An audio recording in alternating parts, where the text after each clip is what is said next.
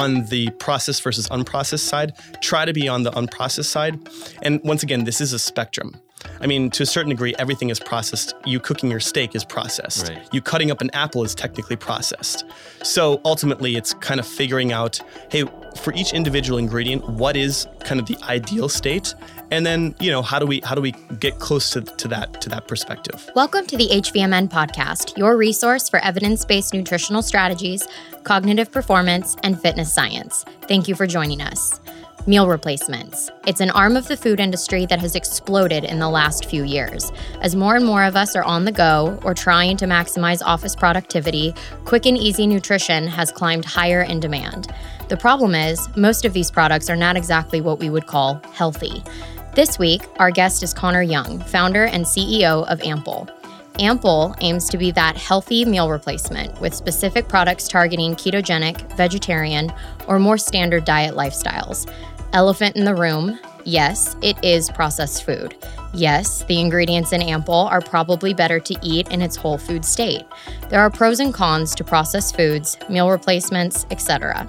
Connor himself preaches how we should be eating more whole foods, so it was interesting exploring how he believes his company fits in the health food industry, how and why they formulate certain ingredients like pea protein, and the state of personalized nutrition as a whole.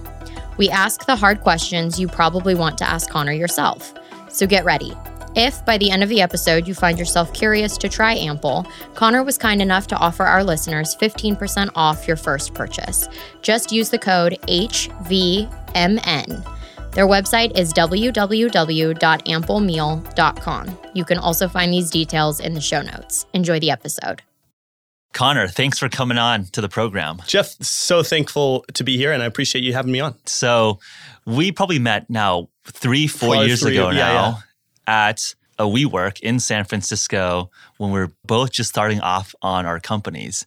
So HVMN was known as Nootrobox at the time. And I think we were a little bit ahead of you at the time. Maybe we had three, four employees. And this young, dynamic man, Connor Young, came into the WeWork and was very fit, talking about changing nutrition. Fast forward three, four years, and now that company is ample. So very cool to see this journey. Yeah, it's been fun also to see how we both have evolved throughout that time, but also how the entire industry has evolved throughout that time. It's been like really fascinating to see. Maybe we should start with painting the landscape of what nutrition, what health and wellness sort of seemed like as an industry and as a community three, four years ago. Sure. I'm 30 years old right now. I graduated from college probably around eight years ago. And I started a CrossFit gym that was in Nashville, Tennessee. And then kind of was like, oh, well, this is really cool and exciting, but also it's not scalable. I wanted to see how could you scale that? But I also wanted to see what the deal was with the medical industry because where we are from a health perspective, I thought was one of the biggest challenges of our generation. Like, how do we get people healthier? So that's kind of what I set out to just be in the business of health. Sold medical devices for a couple of years for Johnson & Johnson, but I kind of realized that it was very reactive.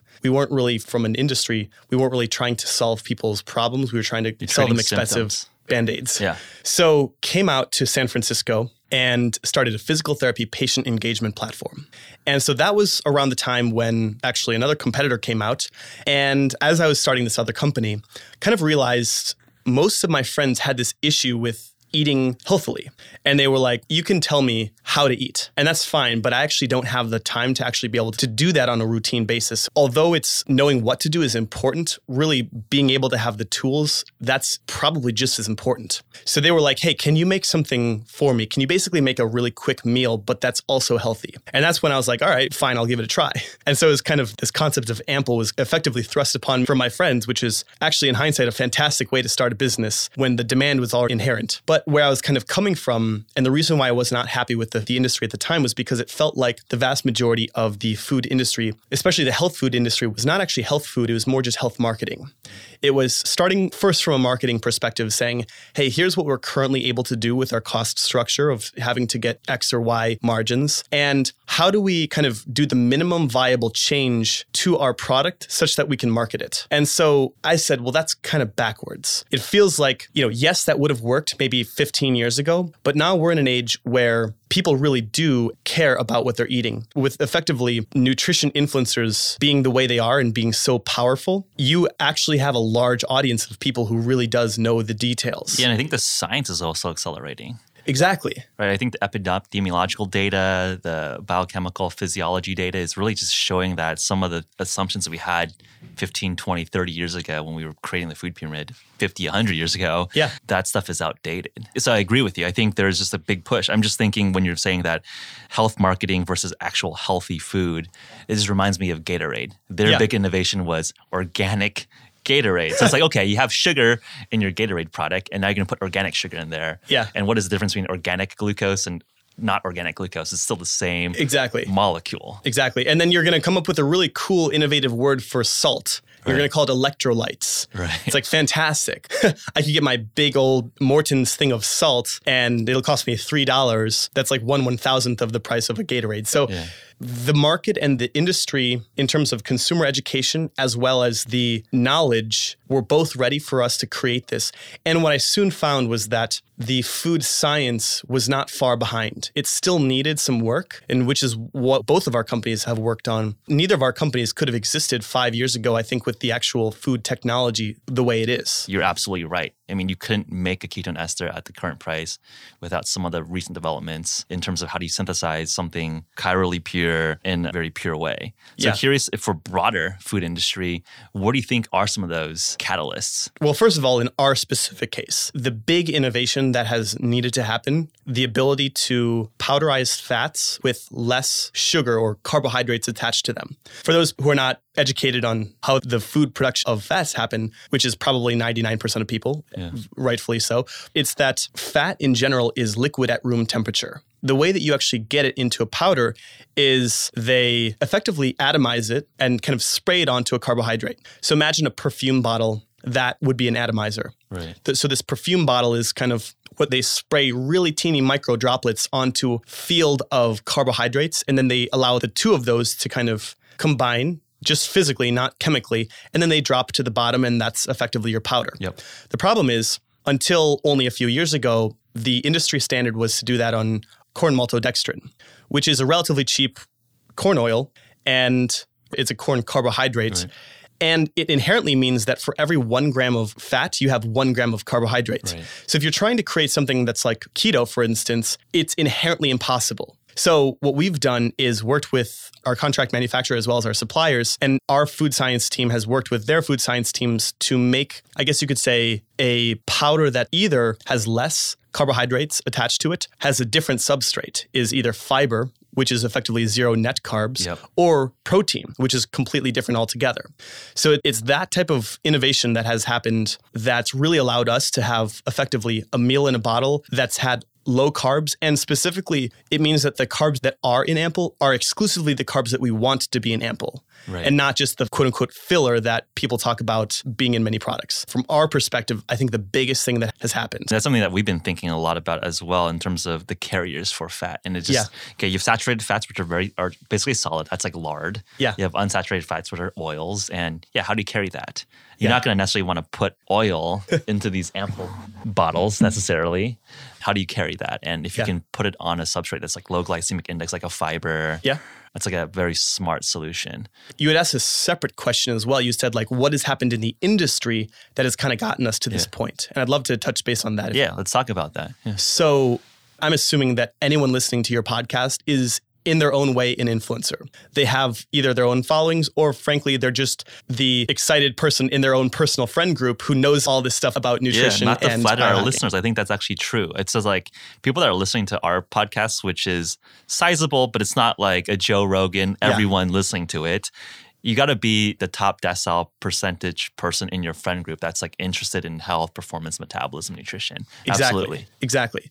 And so what's interesting is that 20 years ago, all of the information that we got about nutrition and health was basically top down. It was either from the doctor, from the American Medical Association or American Diabetes Association, or, you know, from our doctors who's effectively getting it from the same source, or it's from the government in terms of school from a food pyramid, otherwise advertising from like big food or like cereal companies, which is basically telling you the only thing that you want and that you're hearing. But of course, now with the internet, that's not the case anymore. You can have someone like yourself, Mark Sisson or Dave Asprey or Robb Wolf or talk about nutrition in a way that's relatively unbiased, in a way that kind of is more of a bottom up approach. And I think that the big thing that's happening right now is the food industry is really interesting because as opposed to any other CPG business, there's on a yearly basis something like 17% of the market share from large food companies is getting snapped up by small food companies. Mm. And the small food companies like ourselves are actually taking this market share because we're actually listening to the influencers and to the community. And so because these are the people who are now they have more power than ever. So I think that this is not only exciting for us because we're kind of as Wayne Gretzky would say we're skating to where the puck is going, but it's also really exciting because it means that people like listeners have a lot lot more power and influence over where the food companies are going.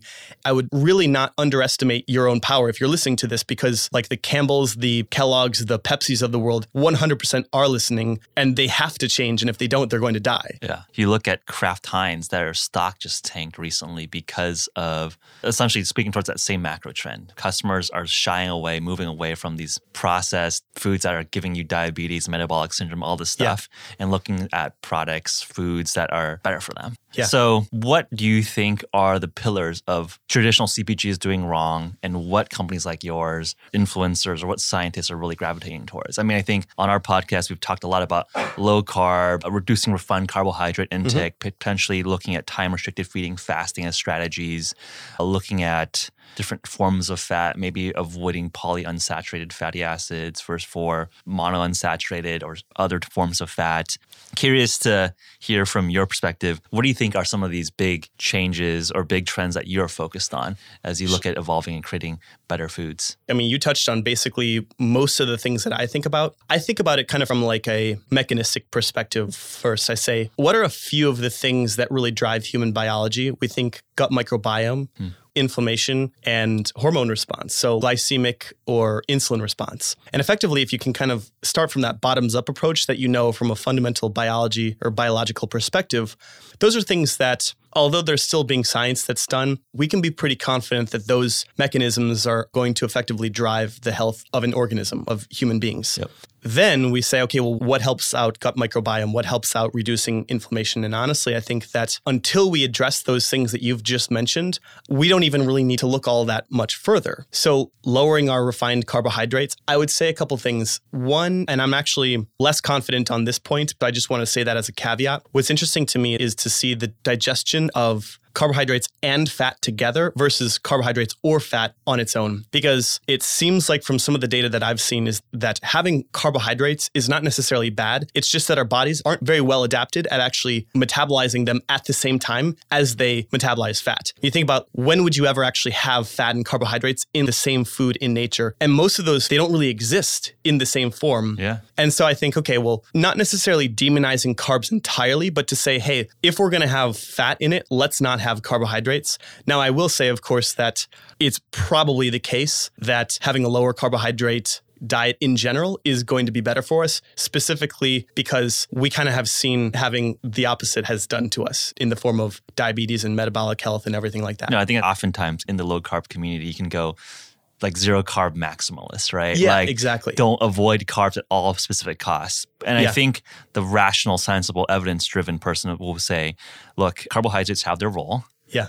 If you're looking to do a specific sport application or mm-hmm. specific application, you're trying to win a 100 meter race or lift a lot of weights, you yeah. probably will want some sugar in your system yeah. for maximal performance. But I think most scientists, people that are sensible would agree, just pounding a bunch of sugar Of course. Probably not. probably not optimal. And I think that's an interesting observation around the uniqueness of the standard Western diet, where it is high carb and high fat at the yeah. same time, which is like almost uniquely engineered to destroy your metabolism. There was this interesting I think I forget who it was. I think it was the Lancet who a few months ago came out with this large claim that said effectively like low carbohydrate diets are killing us mm. to a certain that was effectively their claim. And what was interesting, I was talking to Robb Wolf about this and we were chatting about the fact they kind of extrapolated. They created this U-shaped curve that said best life expectancy is in a moderate range, but they extrapolated a curve beyond the data. So, in fact, they actually had no studies that actually talked about a specifically a ketogenic diet, which is really interesting. They had basically like the lowest carbohydrate diet that they included onto the study was something like 30% of your calories. so it's Yeah. like, how do you actually make that claim if you're not even studying it? They were sort of just extrapolating it, which is a bummer. I think also coming back to the individuality of people is really important as well. So, for instance, like one of the key tenets of Ample was hey, I truly believe that it's likely the case that low carbohydrates in general are probably better for most people. But should you be exclusively keto? Do you need to be? I don't know. For instance, I can actually still maintain a state of ketosis while having something like 75 grams of carbs a day. And this is heavy workout, or are you just ambiently just Probably with the working out, but even on days that I don't work out, it still tends to be the case. okay? I guess I'm just lucky like that. Yeah, yeah. it- There is definitely variation. You, I think that's one of the main reasons why people want to build muscle. You have better glucose Yeah. sinks, yeah. right? So if you take sugar, it gets sucked into your muscles. Yeah, exactly. Yeah. I think, you know, to get back to your question, to reiterate your points on what are the food industry things that what's wrong with how most food companies are doing it, I would say yes, not actually making a commitment to lower sugar. I think the jury's still out about sugar alcohols. Personally, we don't use it in ample just because some people had some digestive distress. I think it's probably fine, but but ultimately we don't really want to risk it and frankly we can have a good taste without it. So why put it in there? Cool. and then you know to have i would say a spectrum of on the processed versus unprocessed side try to be on the unprocessed side and once again this is a spectrum to a certain degree everything is processed. You cooking your steak is processed. Right. you cutting up an apple is technically processed. So ultimately it's kind of figuring out hey for each individual ingredient what is the ideal state? And then how do we get close to that perspective? So i think that's the second point. and then i think the third like you had mentioned is there's a decent amount of evidence on the negative effects of polyunsaturated omega-6s so if we can get away from those then we can have a really great starting point. So those are like the three main tenets as you're looking at formulating food. Yes, I think in general. Obviously, Ample has a specific use case. And so we're like, hey, how do we make an entire meal out of this? Yeah. We have to have fiber as well. We also have to have a sufficient amount of protein. Carbs can vary, but we also want to have a sufficient amount of fat. And then finally, to kind of nourish the gut microbiome, as we had mentioned, with the fiber comes prebiotics, but we also want to have a probiotic content as well. Cool. And so that's kind of where where those combination, the combination of those specific ingredients. Yeah, let's in. dive into the macros and the, the gut microbiome. I think that's Yeah. interesting. But before doing that, I think it might be remiss not to ask a hard question. But I think you mentioned the spectrum of processed to unprocessed. Yeah. Obviously, this is somewhat processed. Sure. Right? You don't see these growing No, you know, in the field or they're running around. So, what is your philosophy on? There's some convenience factor, obviously, here. How do you think about it? You know, I think that is one of the critiques with the processed food industry. And I think that's something obviously you have to answer questions about at HVMN as well. So, curious to hear your perspective. Obviously, there's some processing. And I think you make a good argument that almost every single food that we all consume is processed some Yeah. level. I think you have some folks arguing, okay, let's only go towards food in the most natural form as possible. How do we reconcile that notion? I think on one side of the spectrum, processed looks like a gummy bear. Yeah. What's kind of ironic is ours is a meal replacement. It's a powder in a bottle. You put water in it, you shake it up and drink. And so some people look at that and they're like, oh, well, this isn't food. But then they look at a chip and say, well, that is food, which is really interesting because that's effectively more processed because they effectively start with the same powder that we do. And then they do more processing to actually get it into a chip format or a Pretzel or format. a pretzel format or a cereal format or whatever. Having it be the reconstitution and back into a salad phase, I think that's one level beyond where we really want to go. I would say that for us, what we've tried to do from the perspective of our oils, we stay towards non GMO. And the reason why is not because I think that GMOs are bad. I think that there's a big case for GMOs saving the future. However, I do think, though, that the vast majority of the reasons why GMOs right now are being used is not to actually feed more people, but it's effectively as an excuse to just douse them with more pesticide. Right. It's a yield economic question more than a health necessarily. question. Exactly. That's a big thing to bog down in that Yeah. specific question. But we're saying, okay, you know, until more evidence comes out, definitely totally fine for you. And also, frankly, I don't want to support a company like Monsanto or something like that, Yeah. you know, at this moment. That's one of the big things for us. I think another thing for us, the oils that we use, we try to stick towards cold press or effectively things that have a less of a heating or denaturation standpoint. Same with our proteins. So grass fed collagen, grass fed whey, we tend to, and making sure that it's relatively undenatured. That's an important part for us. But I will say as well, like there are times when processing is important. So for instance, we have pea protein. Many people are like, well, Connor, like peas have lectins. It's true. Peas do have lectins when they are unprocessed. And what is the meaning of lectins? Why they're bad, or why people have some concern of them? Okay, there's good lectins and there's bad lectins, but effectively, a lectin is a part carbohydrate, part protein. And effectively, what they can do is they can latch onto the enterocytes, which is the lining of your guts, and they can pull off or rip off these enterocytes and do damage to them in a similar way that some people worry about gluten. So, lectins can be harmful for people because they'll do damage to the enterocytes and potentially cause or be related to some autoimmunity issues. Those specific lectins, they're not all lectins. Our bodies make lectins mm-hmm. as well. Yeah. So they're not across the board bad. But people think, okay, so lectins are in peas and a lot of legumes. What we've done as a society or at 10,000 years of agriculture, what we've done is have been soaking lec beans in water. So, yeah, you soak them and yeah. then you and then you heat them up it would actually be almost deadly to have red kidney beans raw. The amount of lectins is toxic to the human body. I remember that as a kid, right? Like, don't chew these beans. Yeah. That is funny. I never thought about I mean, it. Your grandma a, probably didn't know about the lectins or yeah, whatever. I didn't think from a biochemical level. But yeah, I mean, I think I just remember it's like these beans are like rocks. Yeah. Can't I mean, eat them. They raw. do taste terrible yeah. and you can't really digest them.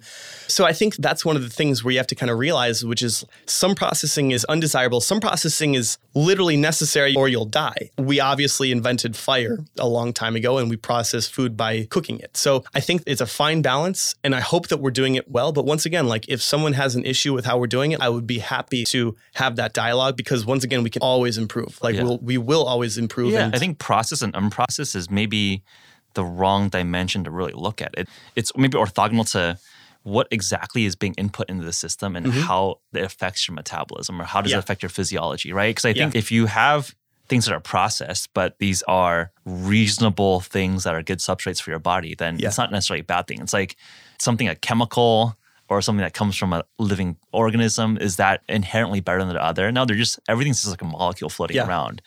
I think the problem is when you have processed and there have adulterants or rancification or oxidation, that's where the process is really bad. Yes. Right? You have a trans fat, which is like a fat that does not exist in nature. And that is yeah. a processed thing that makes it more sustainable to be shelf stable. That is bad.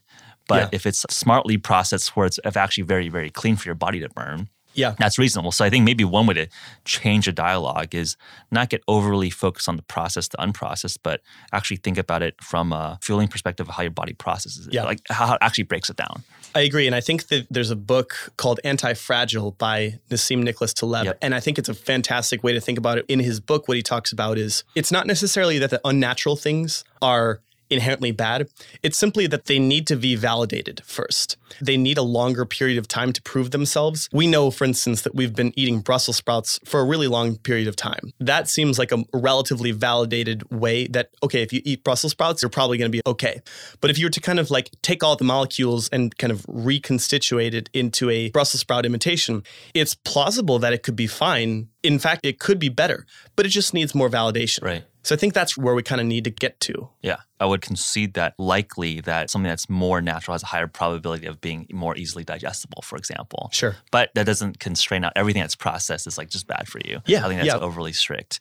So one thing that I think might be helpful to look at specific in the meal replacement industry, people have drank Ensures of the world for 20, 30 years. You know, in Silicon Valley, Soylent has been a bit of a phenomenon. I'm sure you know some of the people there, but I, am you know friends with Rob Rhinehart, the founder there. What do you think that they don't have rights, or how are you thinking about it differently from Ample that changes the meal replacement game? I don't want to come and bash any of our competitors here. like to a certain degree, everyone's doing something right. Otherwise, they wouldn't be in business in the first place. Yeah. Where Ample, I feel, where we want to really kind of shine is, as we talked about with this naturalness of the ingredients, we want to be a little bit more towards the naturalness side of things. In terms of if we're going to have an animal product, have it be grass fed. If we're going to have plant products, let it be non GMO. And if we're going to get vitamins, let's primarily get those from the actual foods themselves rather than the synthetic yeah. vitamins and minerals. And I think what's important for us as well is like we have goals and intentions for the product. So, for instance, we have a ketogenic version. And so our 400 calorie version has just three net grams of carbs per every 400 calories with no sugar alcohols. And so that is intended for a specific use case. It's, hey, I'm trying to eat a low carbohydrate diet.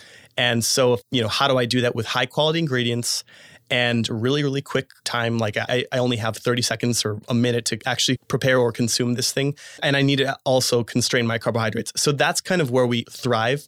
I think that we're going after people who really do know that their health is very important to them. They're willing to kind of pay a little bit more because our product is more expensive than Soylent. It is more expensive than Ensure. I don't think it'll ever get as expensive as those products. But we're really confident in the quality of our ingredients as well as the targeted macronutrient ratios that we're going for mm-hmm. as well as the additional probiotic you know nature that helps for the gut microbiome as well and so i think that's where we're trying to kind of set ourselves apart yeah cool so like, let's talk about the macros so i think we probably unpacked a good amount about fat one thing that i think we just touched upon maybe to wrap up the idea on fat is that you use a high oleic oil yeah. And can you help unpack that for the audience? So, oleic acid is a monounsaturated fatty acid. Its name is actually derived, I don't know which came first, the chicken or the egg here, but it's the most predominant one in olive oil. So the names are kind mm. of coming from the same root there. So generally considered a very healthy monounsaturated fat. And so traditionally, what has happened is the sunflower seed has been relatively low oleic. It's been way higher in polyunsaturated omega 6 fatty acids. And so, what has happened though is that there's a couple of suppliers out there who actually want to be able to provide a higher oleic option. And so, rather than using GMO modification, what they've done is actually just done selective breeding over time in the same way that effectively all breeds of dogs are different through selective breeding. And so, they've selectively bred higher and higher amounts of oleic acid okay. Uh, to the point where it's actually now higher oleic than olive oil and also macadamia nut oil. And in terms of I don't want to quote the exact number, but it's a very small amount of polyunsaturated omega 6. By definition, over 85% oleic acid, which is really exciting for us because it means that by still kind of having it effectively be this natural form in the sense that it's just selective breeding, we're able to have that same macronutrient profile that we're looking for without having the sort of detrimental inflammatory responses that omega 6s generally have. So basically, you found a natural way that has selected, like dog bred your way to high oleic content oil, which is interesting. That's very cool. So we talked a lot about fats. How about your choices in protein? You mentioned you're looking at grass fed whey. Yeah. Maybe help unpack for the audience here. What were some of the considerations that people should think about in general around their protein sources? Any specific idea around grass fed? Is that more marketing speak? Is there some actual benefit from the grass fed component? What are your thoughts there on the amino acid protein side of the world? One thing that we think about related to protein decisions are what's called a PDCAAS score. Are you familiar with that term? Well, let's explain to the audience. Okay, cool. Yeah. So PDCAAS is protein derived amino acid composition or something like that our score. So effectively what it is is it's a number from 1 to 100 of how complete a protein is. Mm-hmm. And so something with 100 like whey protein or eggs or or actually soy is, has a score of 100 in the sense that they're not deficient in any of the nine essential amino acids. Mm. We have exactly nine essential amino acids, somewhere in the order of 22, 23 or so amino acids that generally are found in foods. So we don't necessarily need them, but they are beneficial. Right. And basically, the distinction is that essentials are things that you must consume exogenously, where non essentials your body can produce endogenously. Exactly. You have to have them because your body can't create them. Yep. And by the way, there are essential amino acids, fats or fatty acids. Yep. There are no essential carbohydrates. Right which is usually one of the arguments why people are like, you just have to go keto. I think it's a little bit specious of an argument, but I get the point. Yeah. So, regardless, on the amino acid profiles side of things, what we try to do is to say so grass fed whey has a very high PDCAAS score, very high in branched chain amino acids as well, especially if people are trying to work out and have that fast recovery. That's the primary protein in our Ample Original and also our Ample K. In Ample Original, we also have grass fed collagen, which is well known to be very helpful for bone and joint health mm-hmm. and skin health as well. The last protein that we have in Ample Original is pea protein. And so, why pea protein? One is that it does not have lectins. And the second thing is that, as I was talking about before, how do we get a product that has relatively low carbohydrates but still has the fat? Well, we've actually been able to do is have our fat sprayed on that pea protein, mm. which allows us to kind of get our net carbs down, which is really, really interesting. Uh, so the pea protein is almost like a carrier for fat, so you get like double bang. Exactly. Okay. So that's product one. We also have egg white protein as well in our Ample K, which also has a PDCAAS score of one. And then the problem, though, is that some people have issues with protein in general, are either vegan or vegetarian, or like myself, they actually have a little bit of trouble either with the casein or the lactose in grass fed whey. And so that's why we have Ample V, which is our plant based version, which effectively combines the amino acids of a pea protein as well as rice protein to have a combined PDCAAS of one. So individually, they're incomplete, but when you combine them together, the deficiencies in one make up for the deficiencies in the other. So that's kind of how we're able to kind of have this complete protein in Ample V, which is pretty exciting.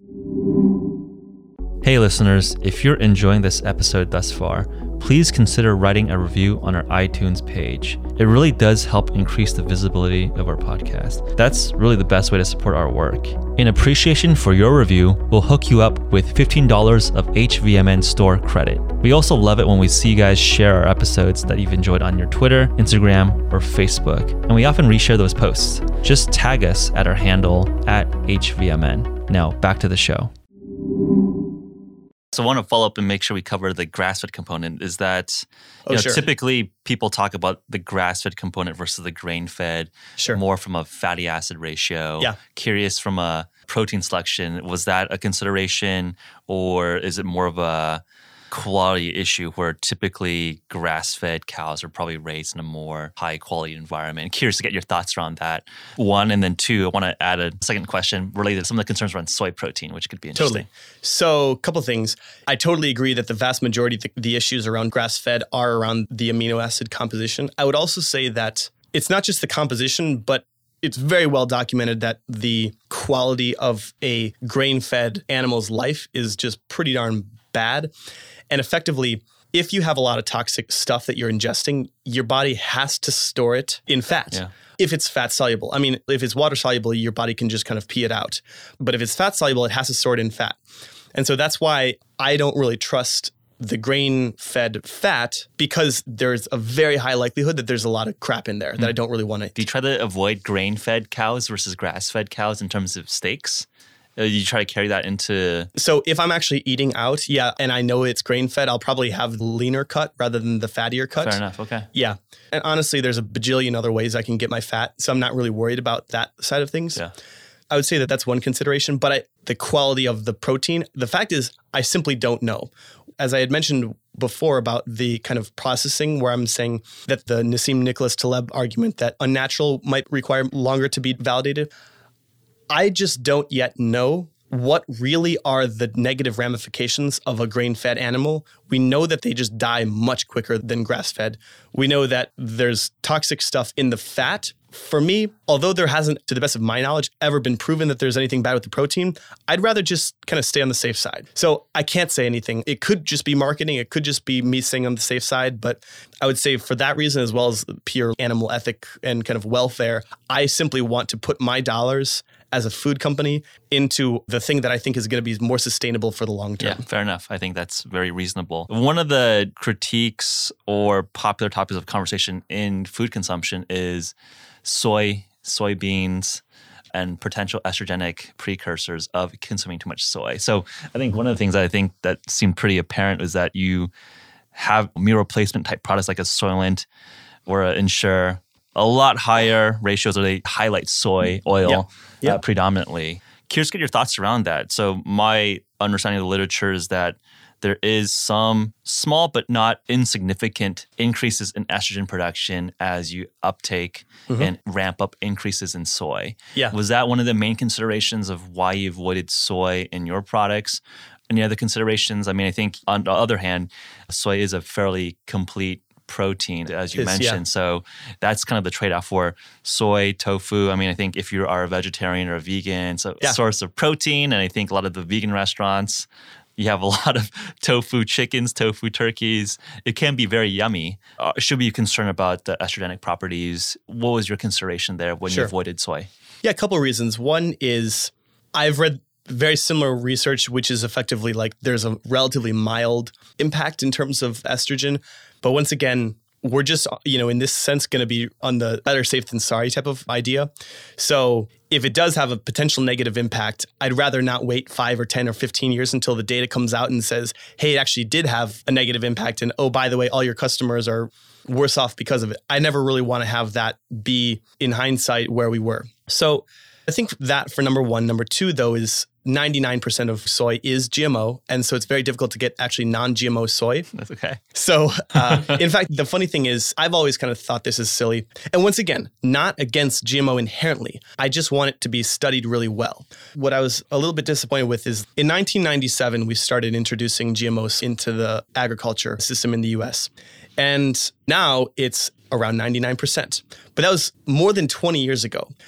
And I could be off by about a year or two, but it was something like 2015 when we finally decoded the actual genetics of soy, which is really interesting that like you'd put it out and make it completely ubiquitous in a food supply 20 years before you'd actually understand what its genes are. So I'm happy for innovation. I just want to go a little bit slower when it comes to our own bodies and also considering that we can't take back these decisions.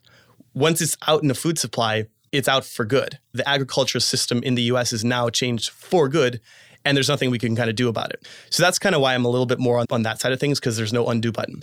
So I think those are the real two ingredients that made up that decision. Of course, we did have to contend with the fact that, as you had mentioned, it's complete. It also tastes pretty good. And from a food science perspective, it's really easy to work with. Mm-hmm.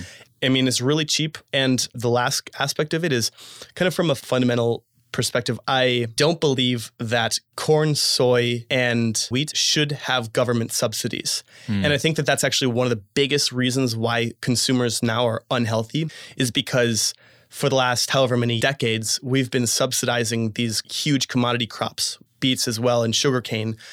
And so, because of that, it's artificially lowering the price of these things, increasing the supply, and basically making it so easy for large food companies to come around and have really high margins on food products that are unhealthy.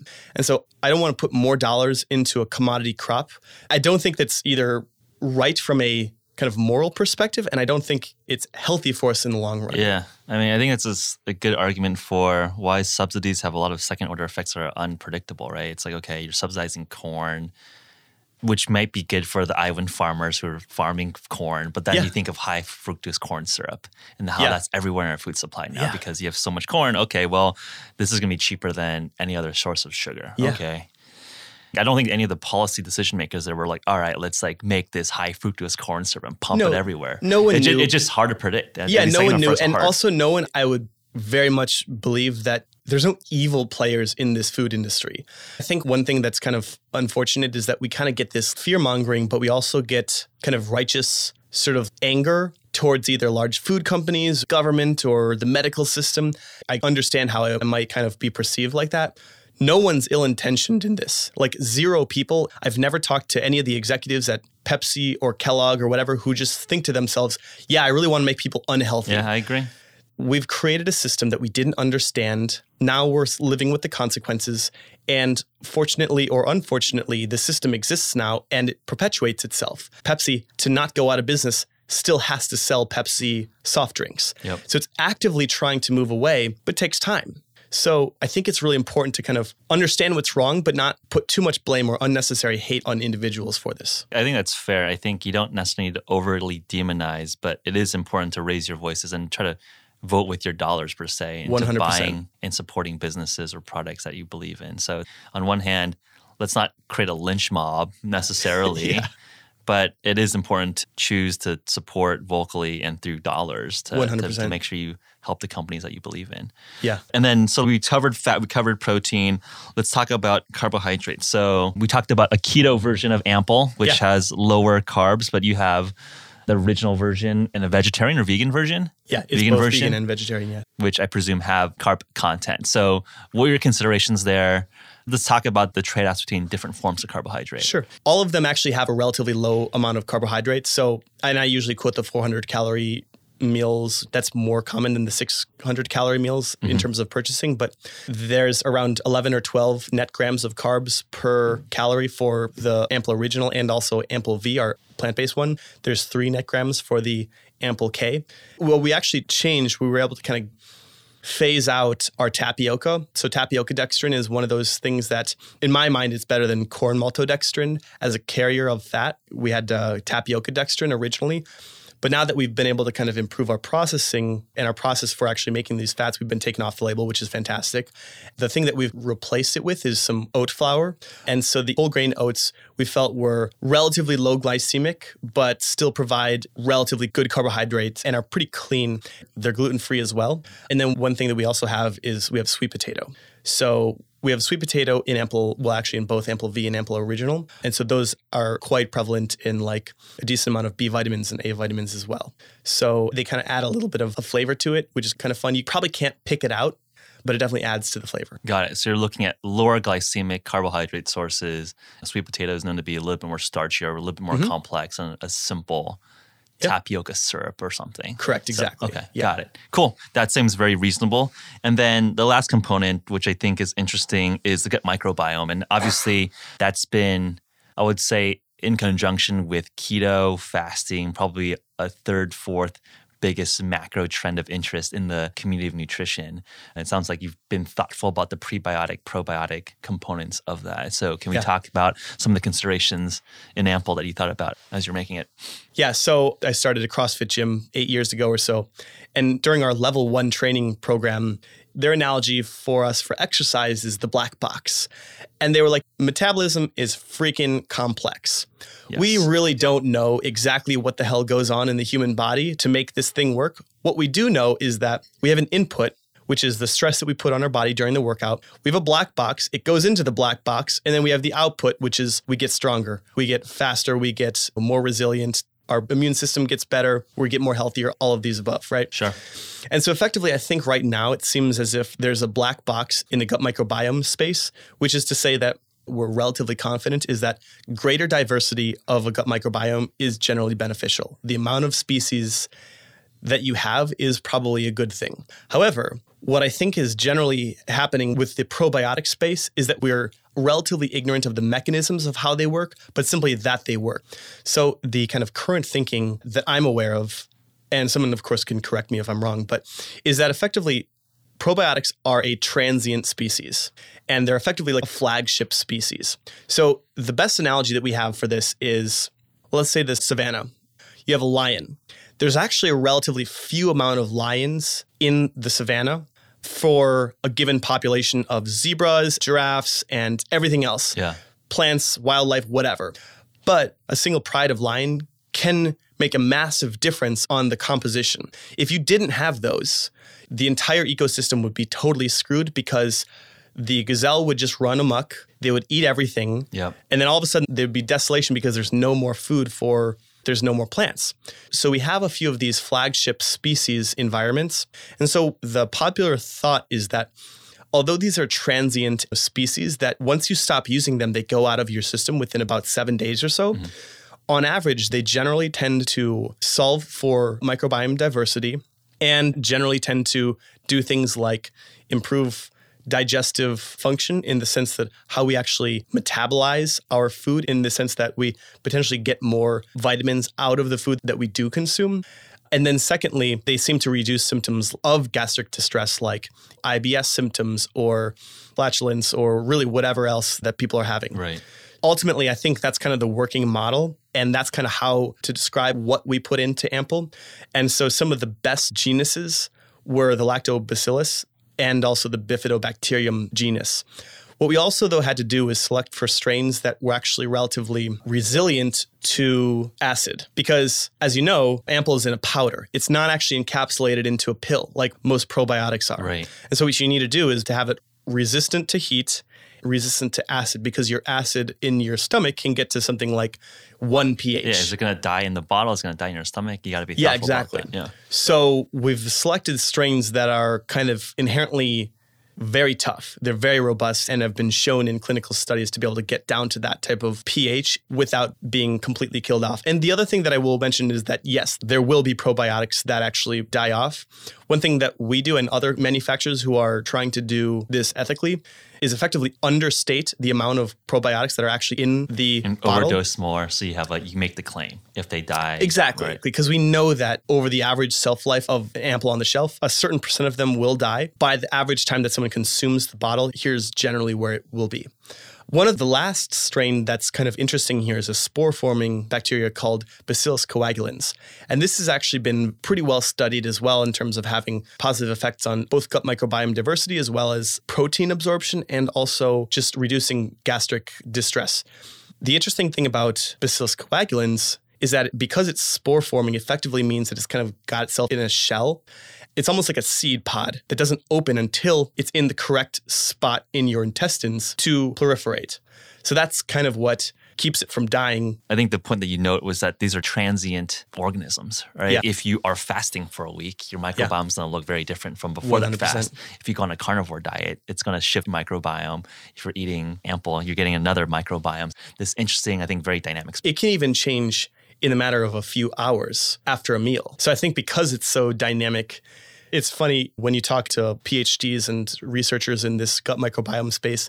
Almost none of them is actually willing to kind of make a claim or make a definitive statement about stuff Yeah. because they're like, oh, you know, further research is necessary. And I totally get it. There's so much that we don't know yet. But it's really exciting to see sometime in the next 10 years. I'm guessing that the amount of research and knowledge that we have is just going to be fantastic about that space. What other things have you been looking at or incorporating in your life personally? Obviously, you founded a CrossFit gym, so I'm sure physical exercise is a important part of your lifestyle. Anything else that's interesting that for folks that might be more biohackery that are listening? You know, right now I'm wearing a continuous glucose monitor, right? So I can scan my blood sugar ambiently right Yes. now.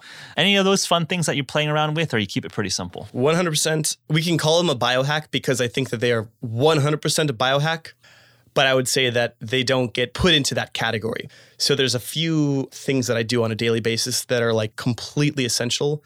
And they are actually three things. One is I meditate every day for an hour. I also do improv comedy once a week.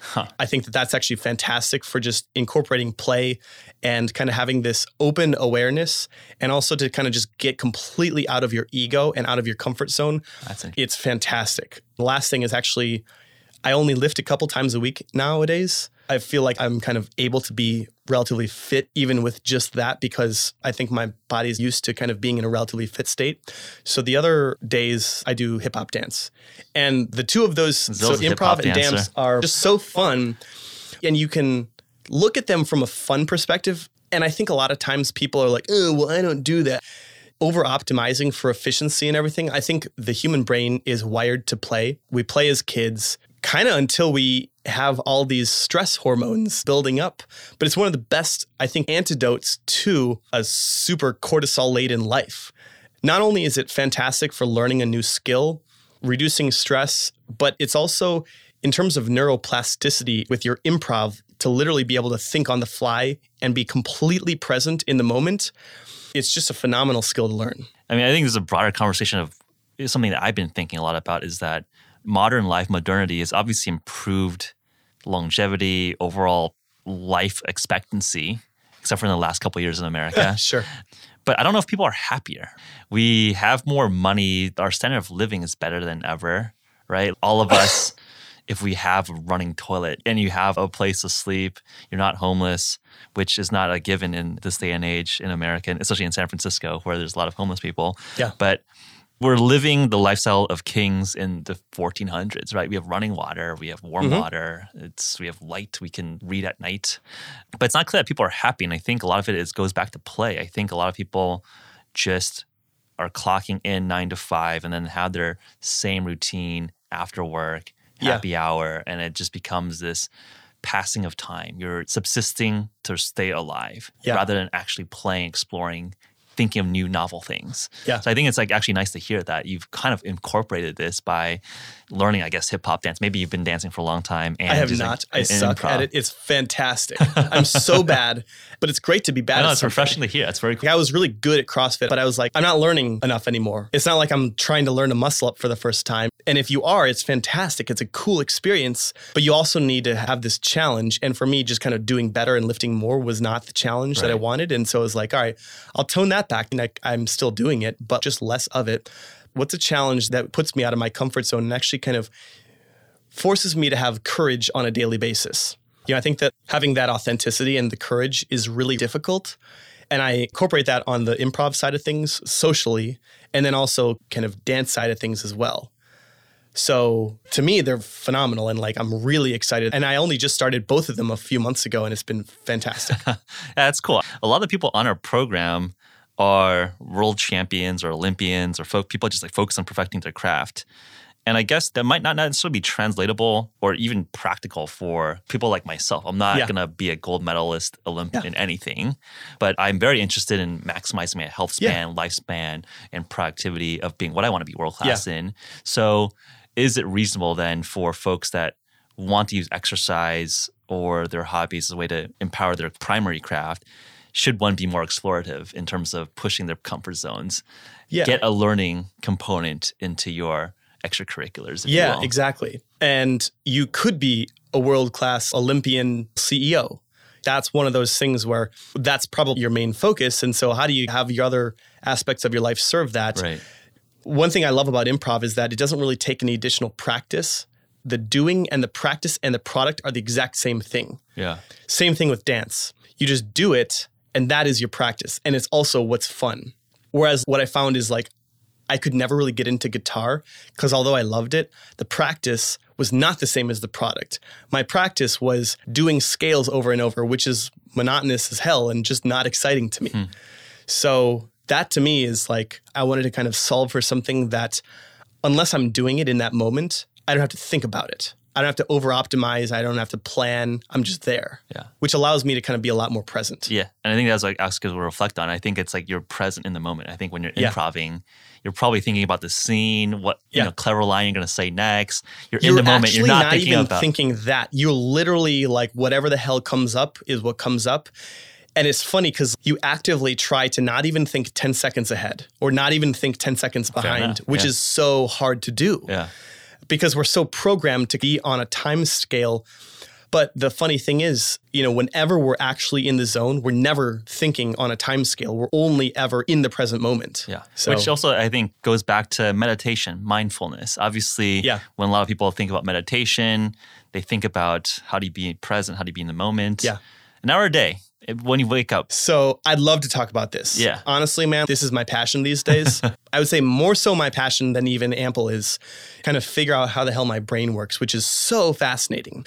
I've done a lot of meditation. First of all, I did this thing called the Finder's Course, which is a fantastic thing. Guy named Jeffery Martin. He basically interviewed about a thousand enlightened people. You just knew they were enlightened. Either they were Christian, they were Zen, they were Buddhist, doesn't matter. They were just regular people. But then he figured out how they got there. And so it turns out there's like 16 or 15 different types of meditation that kind of got them to that point. Hmm. Doesn't really matter if you're actually looking to be enlightened or whatever, or whatever the hell that means. But just to have more presence, to have less stress, to be more happy, to be more loving and patient and all that stuff. So I did this. It was fantastic. It cost about $2,000 and it was about two and a half years ago. It was best $2,000 I ever spent. So you meditate an hour a day and you do a different meditation every week. Hmm. So by the end of the 16 week period, you kind of have a sense for what are the meditations that work for you. Mm-hmm. So there's transcendental meditation, there's focusing on your breath, all these things. One of the things though that you think about is they're all effectively awareness meditations. And what that means is like the end goal is that you're devoid of thought, completely in the present. If you're to close your eyes, you're only seeing like a black screen on the other side of your eyelids and there's nothing going on and that's when crazy stuff happens. Or nothing happens and it doesn't really matter, but that's effectively the goal and that's kind of one form of meditation.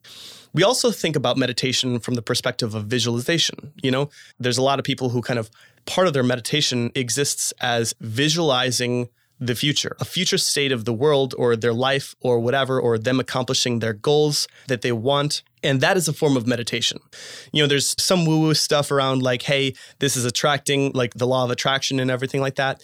And I honestly am open minded enough to say, you know what? Sure, why not? I don't understand the universe. I'm not going to pretend that I know everything. If that works, fantastic. At the very least, it's a really good way to at least envision how your day, how your life is going to be, and actually pull yourself towards that and have the positive emotions that kind of like move in that direction. But one thing that I've kind of always been like disappointed with is what the hell happens when you actually have really negative emotions? Like you can be really aware and you can be really positive, but it's all to be bullshit if you're actually feeling sad or you're actually feeling really stressed. The first part of my meditation every day is I basically let every possible negative emotion that I have felt in the last however much time, I have all of that and I just let it come up. And it's usually pretty bad you know, because sometimes it could be something in the last day. Sometimes it could be something that happened seven years ago that still, it just came up for me.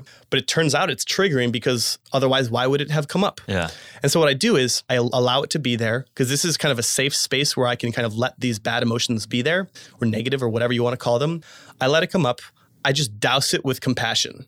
I douse myself and if it's hard to disidentify with the emotion, then I imagine a little kid in me that's having this negative emotion because that sort of helps separate me from the negative emotion. I say, okay, well, this kid is having the anger because it's a very normal reason why this kid would have the anger. Uh, it's interesting. Are these emotions like something that you regret because you messed up, you made a mistake? Are this emotions where some other person in the world screwed you over or are you compassionate to all of that? You're compassionate to yourself when you made that mistake. You're compassionate to the person that's threatening or attacking you. You're compassionate towards the rock in the road that made you trip. All of uh, it. You're just compassionate to everything. It's called, com- either compassion or forgiveness, which is kind of the same side. Yeah. It's like a flip side of the same coin. And it's also like to a certain degree acceptance slash faith. You don't have to be religious to have the word faith. It can just be like, look, this is going to work out. Yeah. However it works out, it's going to work out. Yeah. And so you could say, okay, well, that's either acceptance or that's faith. And so if you can get to that perspective, if you can kind of actively put compassion in the field. And it sounds weird, but literally surround your negative emotion. You can even visualize this surrounding whatever your negative emotion is. Maybe that's a ball, maybe that's this little kid. Surround it with the compassion or the positive emotion and let it be there. Sometimes it might not dissipate for a while, but other times it does. What's actually funny is that I can kind of identify where in my body I feel these negative emotions. Hmm. And so, like, for me, anger comes here in my solar plexus, sadness comes in my gut area you know, some sort of betrayal sometimes comes around my heart area or some sort of desire comes there too. So I let all these things go. I don't like let them go in a passive sense, but I actually move through them. So like desire, like jealousy. Yeah, uh, so jealousy. That's you would consider that negative. You're like, okay, I wish I had a nice car. I, I wish I yeah, had or, that person's or success. hey, you know, ample. I wish we had done better. I really need to do X amount of revenue next month or next quarter. Right. And to say, okay, well, it's cool to act and to do that and right. to work towards that, but to have the attachment to that isn't actually necessary. Right. So you have a compassion around it where it's yeah, like, I have compassion. You're gonna try as hard as you can, but like I have faith, or I have acceptance that the outcome is going to be the outcome. I cannot control it. Exactly. And we were talking about Dao De Jing. I think we were talking about right before this meeting. Like I've been listening to that. I just read for the third time. For a relatively type A person, I think it's really nice to kind of have a little Zen attitude to it. So for me, I go through this process and I know it's hard for someone who's never even stepped into the, you know, meditation world for me to talk about all these emotions when most people are like, shit, I only have two emotions. I'm either pissed off or I'm not pissed off. There are people like that and who don't really have the emotional ability yet to identify with, with them. That's fine you know, but I found that it's very, very helpful. If negative emotions don't come up, if I'm just like, yeah, I'm good today, which sometimes happens, then that's cool. I can immediately go towards the open awareness or the positive stuff. And hey, you know what? In the course of my positivity, if all of a sudden I'm thinking in the back of my head, I've got doubt, like, oh no, I can't ever do that. I can't be this such and such person. Then it's like, ah, I've got some resistance coming up. I have some, I identify it immediately. I'm like, great. I have you, negative emotion. Now I'm going to douse you and smother you in compassion yet again, and you're going to die. it's really fun, man. Honestly, the most fun part of my day. That's wild. Do you have a timer for the hour, or is this very organic? It's it, pretty organic. You're just like, days. you kind of just know, okay, I wake up, I'm going to go into this meditation area and think through some of these things. Yeah, sometimes. And then when you're done, go on with your day. You have yeah. alarm that goes off, and it's an hour. It's generally an hour. Sometimes it's a little bit more if I'm dealing with some pretty heavy stuff. Yeah. In the last five months or so, I've dealt with a lot of stuff from my kind of middle school and high school era. Call it trauma, whatever you want to call it. But like I've dealt with a lot of stuff that I didn't realize were triggers for me. And so sometimes those come up and I'm like, all right, great. Like we're going to deal with them. But I think having a rough scaffold for how it's going to go and then kind of letting my intuition play off after that. But I think the one thing that has come out of this and which is really, really important is like a totally all pervasive massive sense of strength and empowerment that I can deal with kind of anything because ultimately, no matter what happens, there's a certain subset of emotions. You know, there's shame, there's guilt, there's fear, apathy, there's depression, there's sad, there's anger, there's desire, there's whatever else. There's a handful of them. If you know how to deal with those emotions, no matter what the hell comes up in your life, they're going to just go through those same trigger points. And if you can just deal with that, it doesn't really matter what happens in your life and you're going to be fine no matter what. Yep. It's pretty awesome. Yeah. Like essentially all possible negative things, you understand how to deal with it. I literally feel as if I'm like this video game character and every every like so I'm like Possible let's say type of enemy, you figure out the, the, the strategy to beat them. Exactly. And then by beating them, you level up. Yeah. And then you're like, great, I'm not going to let that type of enemy beat me again because now I used to be level 12, now I'm level 13. And that was a level 12 boss, but Yeah. now I'm better. Cool to hear that you essentially have almost done like self therapy and given yourself a lot more confidence awareness. Yeah. I mean, so first of all, I do have a therapist and I go to her every Tuesday. So I'm going to see her tonight. It's going to be fantastic. But I would say that, first of all, therapy is very stigmatized, and especially for males, even now. Yeah.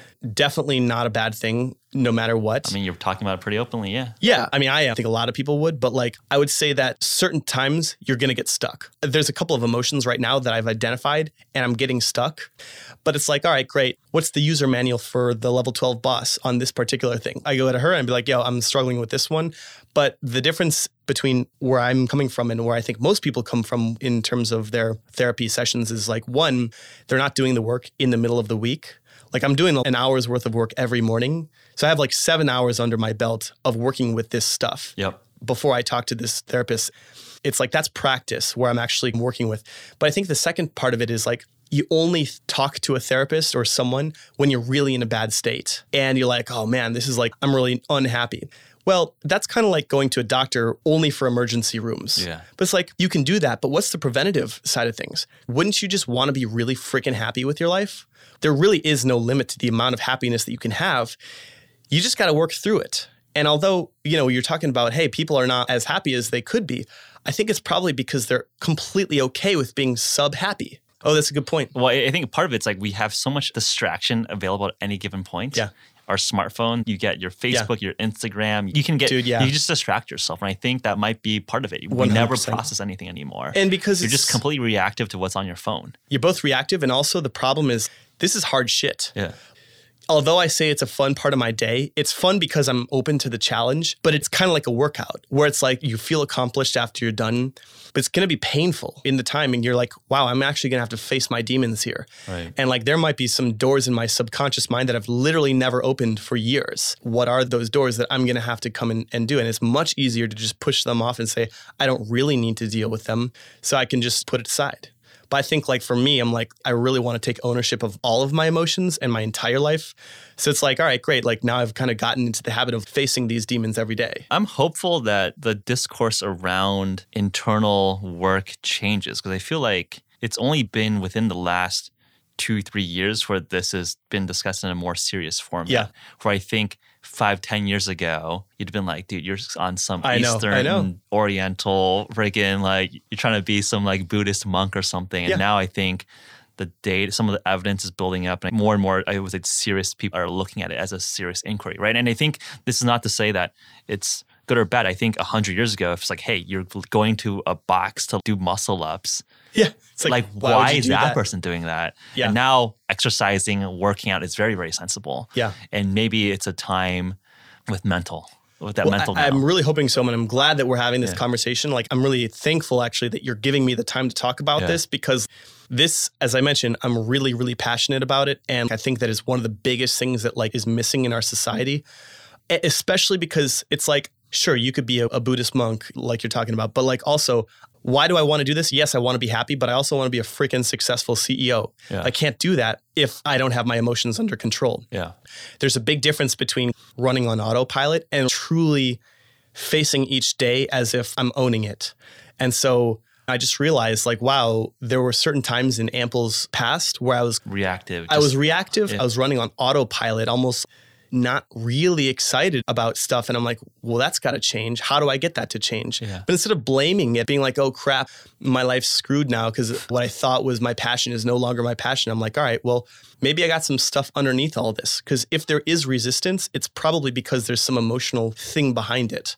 So let's dive into that and like Yeah. figure it out. I think this could be its own specific podcast, and we'll probably want to have a deeper conversation around some of our internal explorations there. Oh man, I'd But be I- so excited. Yeah, but I want to just almost like wrap up. I think we're going a little bit long here. Is I like to ask one, we got to learn about what's upcoming next for the world in Ample. But also, one fun question I like to ask is from more of a scientific lens if you had infinite resources and subjects and capacity, what kind of clinical research or study would you like to see run? Whether it's Ample related or not Ample related.